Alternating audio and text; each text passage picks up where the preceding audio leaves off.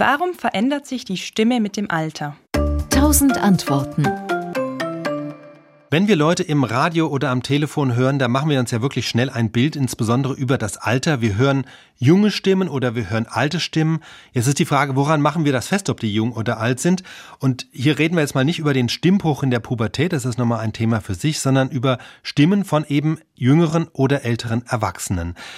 Es gibt dabei mehrere Eigenschaften, die sich tatsächlich im Alter verändern. Ähm, zum einen klingen Stimmen oft leiser und rauer im Alter, manchmal brechen auch beim Sprechen die Stimmen einfach weg. Zumindest bei sehr alten Menschen werden sie oft schwächer.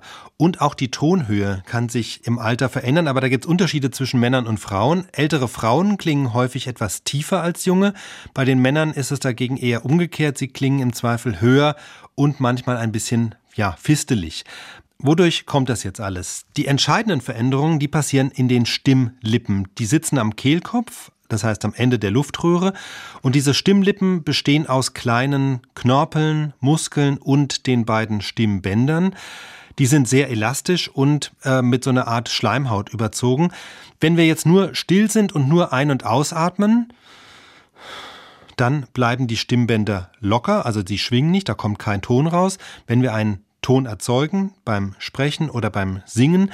Dann spannen wir die Stimmlippen an, die Luft wird gebremst, die Stimmlippen fangen an zu vibrieren. Das heißt, sie gehen auf und zu und diese Schwingungen der Stimmlippen, die erzeugen den Ton. Und wie hoch ein Ton ist, das hängt davon ab, wie schnell die Stimmbänder auf und zuflattern, also von der Frequenz einfach. Und das hängt von der Anatomie ab. Also je kürzer und schmaler die Stimmbänder sind, desto schneller schwingen sie und dementsprechend höher ist der Ton. Männer haben im Schnitt doppelt so lange Stimmlippen wie Frauen, deshalb ist ihre natürliche Stimme ungefähr eine Oktav tiefer.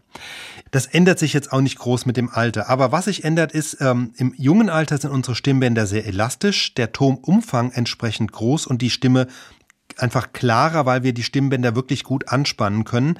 Wenn Menschen älter werden, dann verhärten die Knorpel allmählich, die Muskeln im Kehlkopf bauen ab und auch die Schleimdrüsen der Stimmlippen lassen nach. Und das alles führt dazu, dass die Stimmbänder trockener werden und immer starrer. Das heißt, sie können schlechter auf- und zuschwingen und schließen sich am Ende nicht mehr vollständig. Und deshalb klingen ältere Menschen oft brüchiger oder die Stimme ist belegt. Insgesamt ermüdet die Stimme einfach schneller. Und weil die Stimmbänder weniger elastisch sind, wird auch der Tonumfang zwangsläufig beim Singen und Sprechen etwas geringer. Jetzt kommt aber noch etwas hinzu, und zwar die Hormone. Der Hormonhaushalt verändert sich auch mit dem Alter und das wirkt sich eben bei Männern und Frauen so unterschiedlich aus. Bei Frauen sinkt insbesondere in den Wechseljahren der Östrogenspiegel und der Progesteronspiegel und die Folge ist, dass die Stimmen tiefer werden.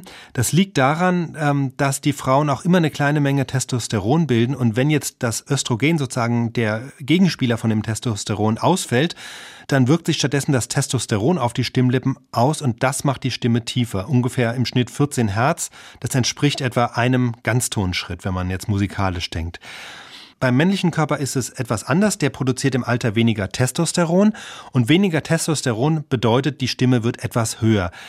In der Summe ist aber dieser Effekt deutlich geringer als bei den Frauen und macht sich wirklich erst in ganz hohem Alter klanglich bemerkbar, wenn die Stimmlippen bereits sehr verknöchert und starr sind. Und dann wird die Stimme im Zweifel wirklich fistelig und hoch, also man spricht dann vom sogenannten Greisendiskant. Das sind jetzt so die körperlichen Veränderungen. Wenn wir aber jetzt Stimmen als alt oder jung wahrnehmen, dann kommt noch was dazu. Das hängt nämlich nicht nur vom Klang als solchem ab. Es ist auch so, dass ältere Menschen im Schnitt langsamer sprechen und auch zu längeren Pausen neigen. Und auch das nehmen wir unbewusst als ein Hinweis aufs Alter wahr.